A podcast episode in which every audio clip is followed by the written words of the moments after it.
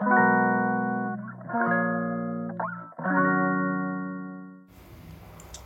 さんこんにちは。モーリーの役に立たないキャリアの話でございます、えー、この番組は文字通り、えー、キャリアについての役に立たない話を、えー、キャリアコンサルタントそして企業の人事として、え活動する、え私がつらつらとお話しさせていただく、えそういう番組でございます。はい。今日の、えテーマ。は「まる、まるせずにまるする」という姿勢についてです。まこれだけ聞くと全然意味わからないですよね。あの僕も今何言ってるんだろうなっていう感じだったんですけど、えー、なんとなくですね、えー、何かをするっていう時にその何かだけ考えているとあまりうまくいかないことって多いなというふうに思うんです。えー、どういうことかというとあのなんか仕事のこととか、まあ、悩み事とか何でもいいんですけど例えばあのシャワー浴びてる時とかに急になんか思いついたりする時ありません？僕結構あるんですよ。あの、ま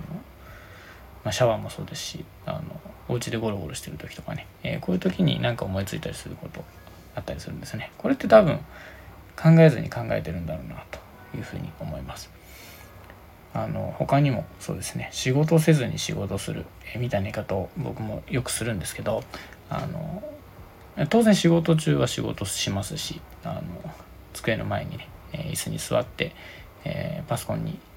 向かって、えー、仕事してる時。これは当然仕事してますけど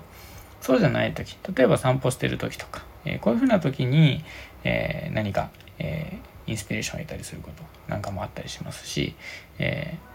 直接的に仕事をする作業をするということじゃない時に、え仕事のネタ、えが溜まっていったり、え例えば休みの日に、えどこか遊びに行った時えもしくは YouTube 見てる時、え何でもいいんですけど、えそういう時に、え何か仕事のヒントを得たりすること、えこういうことって結構あったりするんじゃないかなというふうに思うんですよね。えこういうふうに何かをせずに何かをする、えみたいな、えスタンス姿勢っていうものっていうのは実は結構本質的に大事なものなんじゃないかなというふうに、え私は考えています。あの私人事としてあの特に新卒採用の領域をメインに、えー、活動してるんですけどもあの結構ねあの就活で、まあ、成功する成功するっていうのは別にあのいい会社に入るとかそういう意味ではなくて本人の、えー、価値観の、まあ、尺度、えー、に照らし合わせて、え、きちんと納得のいく自分で納得のいく、え結果を得て、えそして、え社会に出られているような方々ですね、えー、を見てて思うのがあこの人は就活せずに就活するのがうまいんだなというふうに思ったりすることもあるんですね。就活せずに就活する。まあ、簡単に言うと、まあ、自己分析をやりますとか、えー、面接の練習をします。グループディスカッションの練習をします。そして、えー、例えばインターンシップ行ったりとか、えー、専攻で、えいい面接をして、えいろんな会社受かります。えまあ、こういった一般的な、え、就活ですね、え、こういった過程、え、だけではなくて、まあ、普段から自分の価値観を練り上げるための努力をしているであったりとか、え、自分自身の強みというものが活かせるような、え、立ち振る舞いであったり、えー、こういうふうなことをきちんと自分の中で、え振り返り意識をすることができている。例えば面接練習という形ではなくても、えー、人とのコミュニケーションということのあり方について自分で考えて努力をしてきている。学知化づくりということを、えー、するわけではなくとも、えー、自分の中で、え頑張りたいということに対して注力をして生きてきている。えこういったようなことですね。就活せずに就活する。えこういうふうな姿勢を持っている方っていうのは、えー、いわゆる就活対策、えー、こういうようなことを、え、まあ見える形でしていなくてもですね、えきちんと結果を出されている方というのが結構多いんじゃないかなというふうに思っています。こういったようなことって結構大事なんじゃないですかね。例えば、他にも努力せずに努力するということもあるかもしれません。直接的な、え努力。それを、え成し遂げるための直接的な努力だけでなくても、えきちんと例えば息を抜いている、え時でも、え、その努力の対象に向かってえ何か活かせることがないかっていうのを、え、少し頭の片隅に置いておく。こういったことによって、え直接的に、え役に立たないように見えるものが武器になっていったりね、えこういうことも、えあったりするんじゃないかなというふうに思うんです。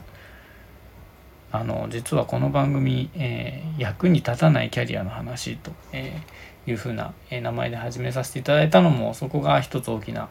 え自分の中でのこの名前にしたいなと思ってた理由がそこだったんですけどあのキャリアを考えずにキャリアを考えるみたいなことがねあのキャリアコンサルタントとして、えもうすごく大事だなというふうに思うんですよ。キャリアを考えるって結構しんどくないですかね？例えば20代からのキャリア戦略とか、えー、なんかこう最速で理想のキャリアを築き上げるためにみたいなんだったりとか、えー、自身のキャリアアップのためにキャリアアップとかっていう言葉も僕あんま好きじゃないんですけどキャリアアップのためにこういうことが、えー、大事だよとか結構しんどいなって思うんですよ。で多分キャリアって、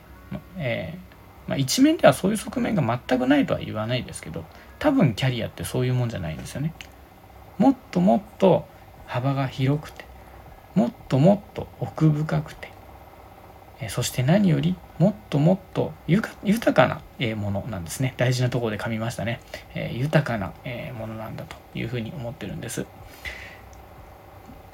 えなんでキャリアアップ、え、という言葉が嫌いかというとアップとダウンという、え、こういう直線的な世界観だから僕はあんま好きじゃないんですね。キャリアというのは幅が広くて奥深くて豊かなものなので、え、上がるか下がるかだけではないはずなんですよね。こういうふうなことを考える上でも、えキャリアを考えずにキャリアを、え考える。もしくはえキャリアに正面から向き合うという意識を持たずにキャリアと向き合っていく。こういうふうなことって大事なんだろうなと思うんですよね。えいわゆる仕事であったり、えー、まあ、もっと、え直接的な言い方をすると、え例えば収入であったり、え、まあ、仕事のやりがいであったり、えそれぞれ大事ではあるんですがこの直接的な価値だけでないところからキャリアの価値というものを考えてみるキャリアにアプローチしていくこういうことってできるししなきゃいけないしえー、できた方がいい、えー、みたいなものじゃないかなというふうに、えー、思うんですね。えこういうふうな、えキャリアを考えずにキャリアを考える、まあ、先ほどの就活せずに就活する。〇〇せずに〇〇する。式の考え方っていうもの、え意外と大事なんじゃないかなというふうに思うので、えまあ何か生活する中でもねえそういうふうな感覚っていうのをえどこかで、え気にしといていただけるとね、えどこかで、えいいことがあるかもなというふうに思います。え振り返ってみると僕はね結構勉強せずに勉強するっていうのは割とあの、まあ、自分で言うのもなんですけど上手なタイプだったんだなというふうに思いますね。えあまりあのなんだろうなまっすぐな勉強が僕は得意じゃないんですね。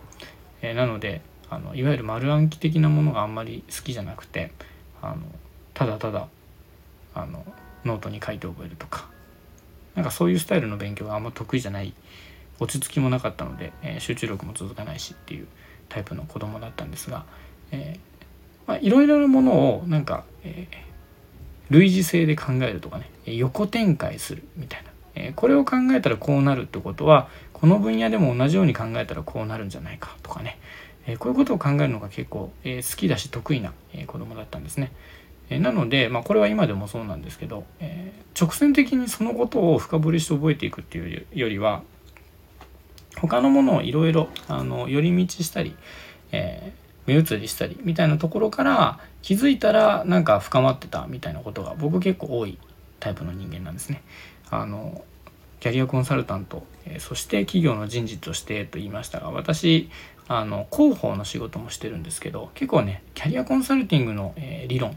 と、えー、PR 広報の理論って、え構造が似てるんですね。あんまりあの知識的に似通ってるわけじゃないんですけど。でこういうのも、えー、たまたま私は気づいて、え、そういうところで自分なりの理解解釈を深めてきた、えこういうふうなことがあったりします。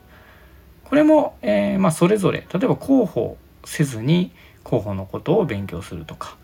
え、キャリアコンサルティングのことに直接向き合っていない時に、えー、キャリコンのことを考えているみたいなことが結構あったんだろうなと今振り返って思うんですね。えー、こういう〇〇せずに〇〇するここら辺が多分、えー、僕が、え役に立たないキャリアの話というタイトルにこだわった理由なのかなというふうに、え思っております。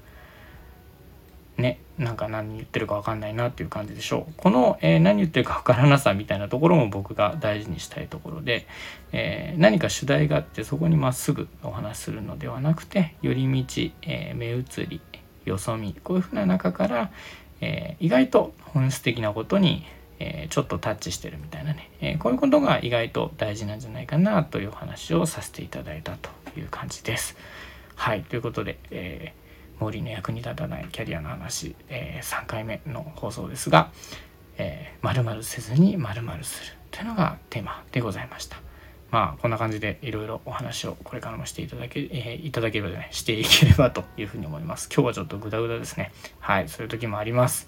それが人生でございます。はい。ということで、えー、以上でございます。皆さん、えー、お聴きいただきありがとうございました。これからもよろしくお願いいたします。それでは失礼いたします。Bye.